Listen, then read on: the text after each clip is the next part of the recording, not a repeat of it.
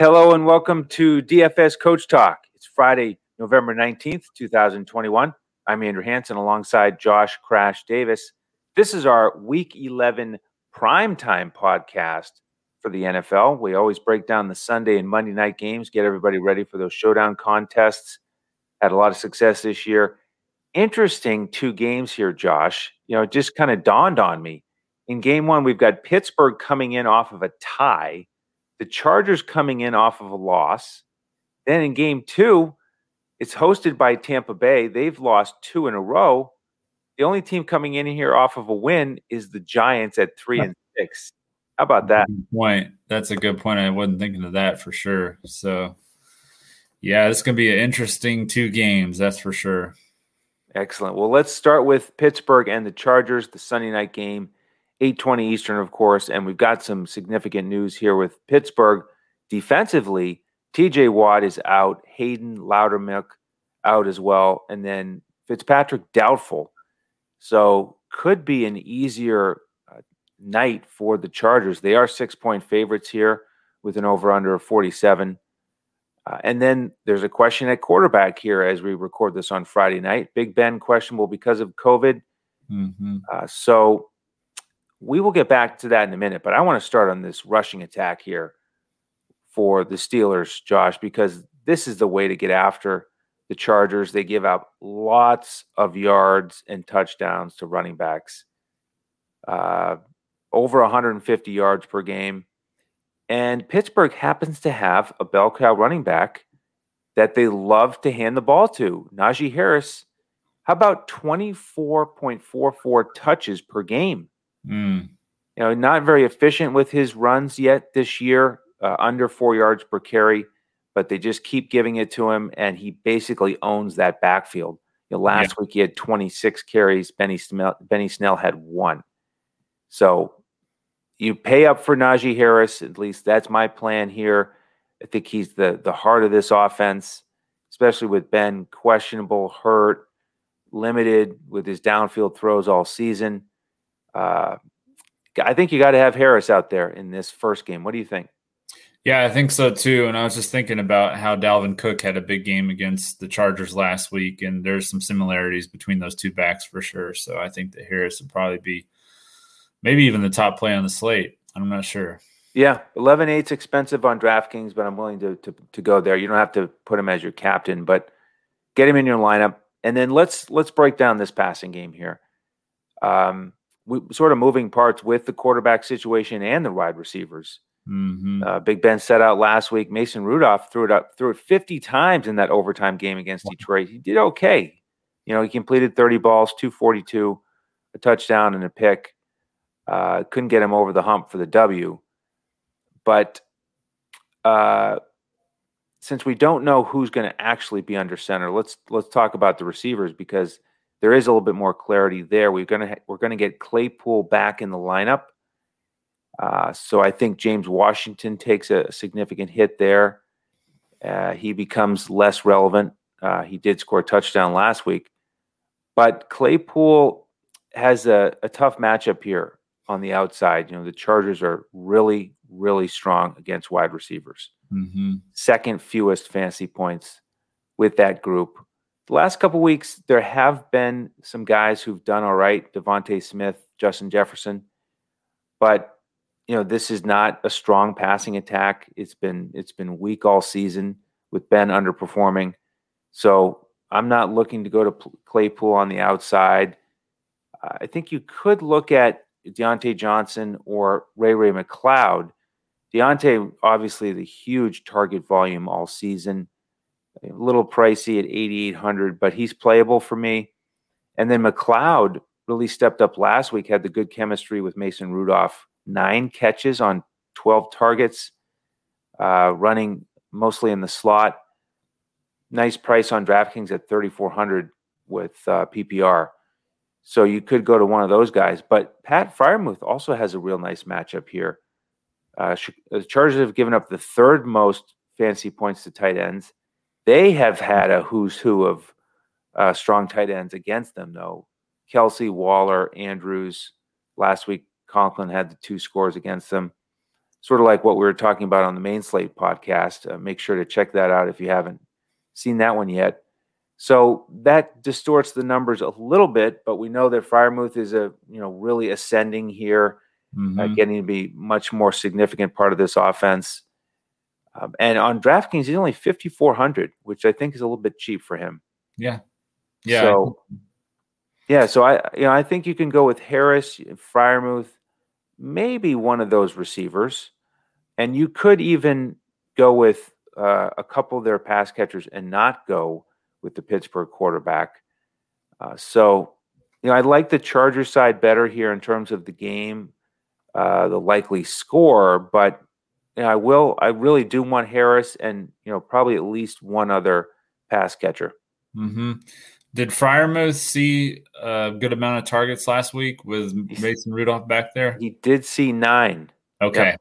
Okay, good. I just was wondering about that. So and again, you know, there was an overtime game, so some of the numbers are a tiny bit inflated, but mm-hmm. um, you know, he's had real, real strong success lately with Ben, and 5400 again uh, just doesn't quite make sense to me. Yeah, I, I like that. All right. Well, what are your thoughts here on the Chargers side as the six point favorites? Well, um, you know, Justin Herbert is is 16-8 in the captain. He's 11-2 in the flex. Um, seems a little pricey to me. Steelers have allowed the eighth fewest fantasy points to quarterbacks. He kind of struggled last week against Minnesota. Only completed 20 out of 34 passes for 195 yards, a touchdown, and interception. Um, I think that I'm not sure if I want to go there. Um, may have to play him uh, especially if Ben's out, you know, just to have one quarterback in this game. But uh, not not loving that option there. Um, Ekeler, you know, I feel like we've gone to him quite a bit, and he's let us down, and he's just been kind of underperforming lately in general. Um, not hitting the kind of numbers that we need for him to hit for him to get value at 16-2 in the captain, 10-8 in the flex. Pittsburgh has allowed the fifth fewest fantasy points to running backs. Now they are dealing with some injuries, as you mentioned earlier, so that's going to affect him and the whole Chargers offense, obviously. Um, but the guy I'm looking at is Keenan Allen, 14-1 in the captain, 9,400 in the flex. Since the bye week, he's been the clear top wide receiver for the Chargers. Earlier in the year, they were favoring Mike Williams, but it's definitely shifted back to Keenan Allen now. Um, he's seen 11, 13, and 11 targets in his last three games with eight catches for 98 yards last week, 12 for 104 the week before that, and six for 77 with a touchdown in week eight. So he's my favorite play on the Chargers in this game. Um, as a GPP flyer, just that bare minimum, almost bare minimum price guy. Um, if Justin Jackson is out, you could look at a GPP flyer on Larry Rountree the third. He's eighteen hundred in the captain, twelve hundred in the flex. He did see some goal line work last week and got in the end zone. So just uh, if Justin Jackson is out, only play there. But yeah, recording this on Friday night, he's questionable, uh, so that's something to monitor. They, those guys don't get huge volume, but again on DraftKings, that sixth guy in um, somebody under 2000 could certainly make a big difference here. Mm-hmm. And you know, I'm with you on on a little bit of hesitation with Herbert and Ekeler. Um, you know, no big surprise. Pittsburgh pretty stingy defensively, um, and Herbert's been a little bit inconsistent lately. Mm-hmm. So you know, he's certainly going to be motivated to get back on track here. Then Ekeler, you know, here's a stat to compare him to Najee Harris. Uh, I mentioned Harris and his 24 touches per game. Ekeler only 16.7 mm. touches per game. You know, it's so if Harris, you know, eight extra touches, he's only a thousand dollars more on DraftKings. Now Ekeler can really pick up the, the the numbers in bunches with those catches if he gets in the end zone. So I'm not saying he can't get it done, mm-hmm. but um, pretty striking difference with you know how they just treat him differently. He obviously gets significantly fewer carries, but he gets gets the catches. Yeah. Um, I'm also with you on Keenan Allen. He's also my favorite play. Love this matchup here.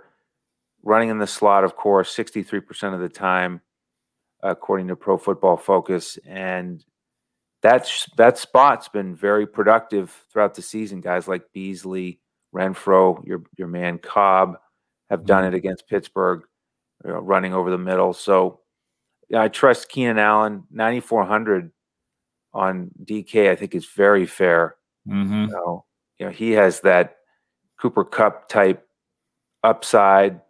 Um, and, you know, Kupp on these showdown slates can be up at 12,000. Yeah. So I'll take 9,400 on Keenan Allen every day in, in a sure. matchup like this.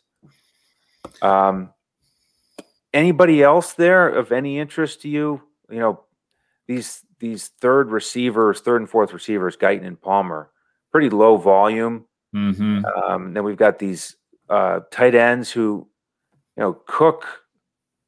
He's got that, you know, the pedigree, but Parham is always seeming to get involved there and and yeah. mix it up and and you know keep the ceiling low on on Cook. Yeah, it's kind of a kind of a guessing game between those two, and I just didn't really want to mess with that. So yeah, um, yeah, I'm not really sure exactly where I want to go with this Chargers passing game, but I know Keenan Allen is definitely a must play for me. Yeah, I agree. And then, you know, Mike Williams, um, again, we, we talk about him a lot, pretty touchdown dependent. But with Haden out, I give him a little bit more of an opportunity mm-hmm. to get mm-hmm. it done. So he might be a GPP option for me on yeah. FanDuel. We'll see how it, uh, it all works out. Yep, sounds good. All right, before we get to game two, uh, jump in with us if you want the lineups for these showdown games. DFSCoachTalk.com. Uh, pick up your membership there. We'll send you an email, get you into our Discord, and give out the lineups for these games about 30 minutes before kickoff. Uh, so if you're going to join this weekend, uh, make sure you get in before the main slate on Sunday. Might as well get those lineups as well. Mm-hmm. All right, game two, Monday night. The Giants and Tampa. Uh, big favorites here for Tampa, 11 points, total yeah. of 49 and a half. As I mentioned, the Giants, the only team here coming in with a win uh, prior to the bye. They're, so they're rested with a win. Uh, Tampa, two straight losses. But Saquon Barkley is ready to come mm-hmm. back. It looks like. What do you think about the Giants and Barkley here in this week? Yeah, I, I think that I'm going to wait one more week before I trust Barkley. Um, it seems like the last couple times he's tried to come back from an injury, he's re-aggravated that injury. Um, Tampa has allowed the second fewest rushing yards per game at only 79.8 and have allowed the sixth fewest fantasy points to running backs. So not really the matchup.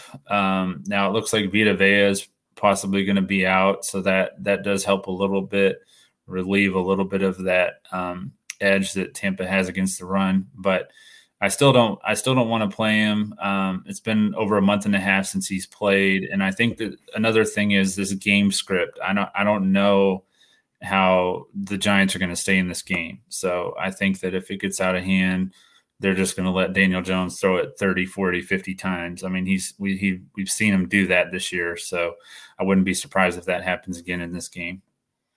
Yeah, I'm pretty pretty similar with you on Barkley. Um, you know, if he comes back and he's 14 or 15 carries, that's if he stays healthy. Mm-hmm. But such a hard matchup.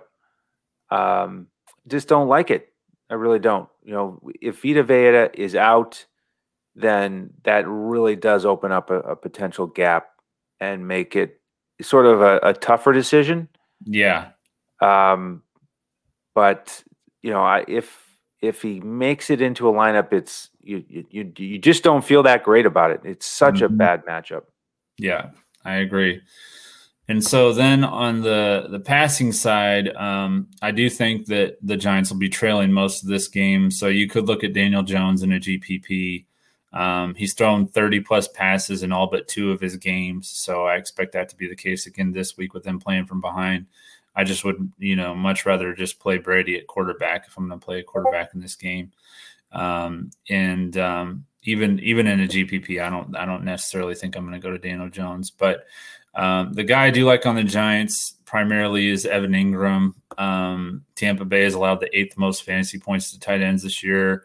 he scored a touchdown in each of his last two games, and he has double digit uh, DraftKings points in his last three games. So I do like Evan Engram, especially if Sterling Shepard's ruled out. He's questionable. Um, he was a limited participant in practice today, so we'll have to see what happens there. But especially if Shepard's out, I do like Engram. And then as a GPP flyer, you could look at Kyle Rudolph. He led the team in targets with five last week with Shepard out. So um, that's really about it for me on the Giant side. Yeah, that kind of says it all, doesn't it? That mm-hmm. Rudolph led the team in targets with five. Yeah. As the secondary tight end. Mm-hmm. That was a, a strange, um, just game flow and and box score. Really, the the way it ended up for Daniel Jones to throw for 110 yards against Las Vegas, mm. and they won. It yeah. was really it was it was the Devontae Booker show. Yeah, uh, he got 24 touches with Barkley out. Um, oh, by the way, he's questionable here with the hip mm, on, on mm, Friday yeah. night. So, yeah, um, we're not sure about his availability. But, you know, that's the thing is if they stuff the run and Jones does have to throw it over 30 times, mm-hmm. how is it going to play out? It, it's hard to project because everything was so low volume in that game. I mean, yeah. Golladay with three targets, Toney with one. Slayton with one. Just yep. an insane situation. So, I mean, we we have to give. We just have to sort of flush that out mm-hmm. and remember that on the season, wide receivers are a decent matchup here against Tampa because they're so strong against the run. So at least they should get some yards and some catches.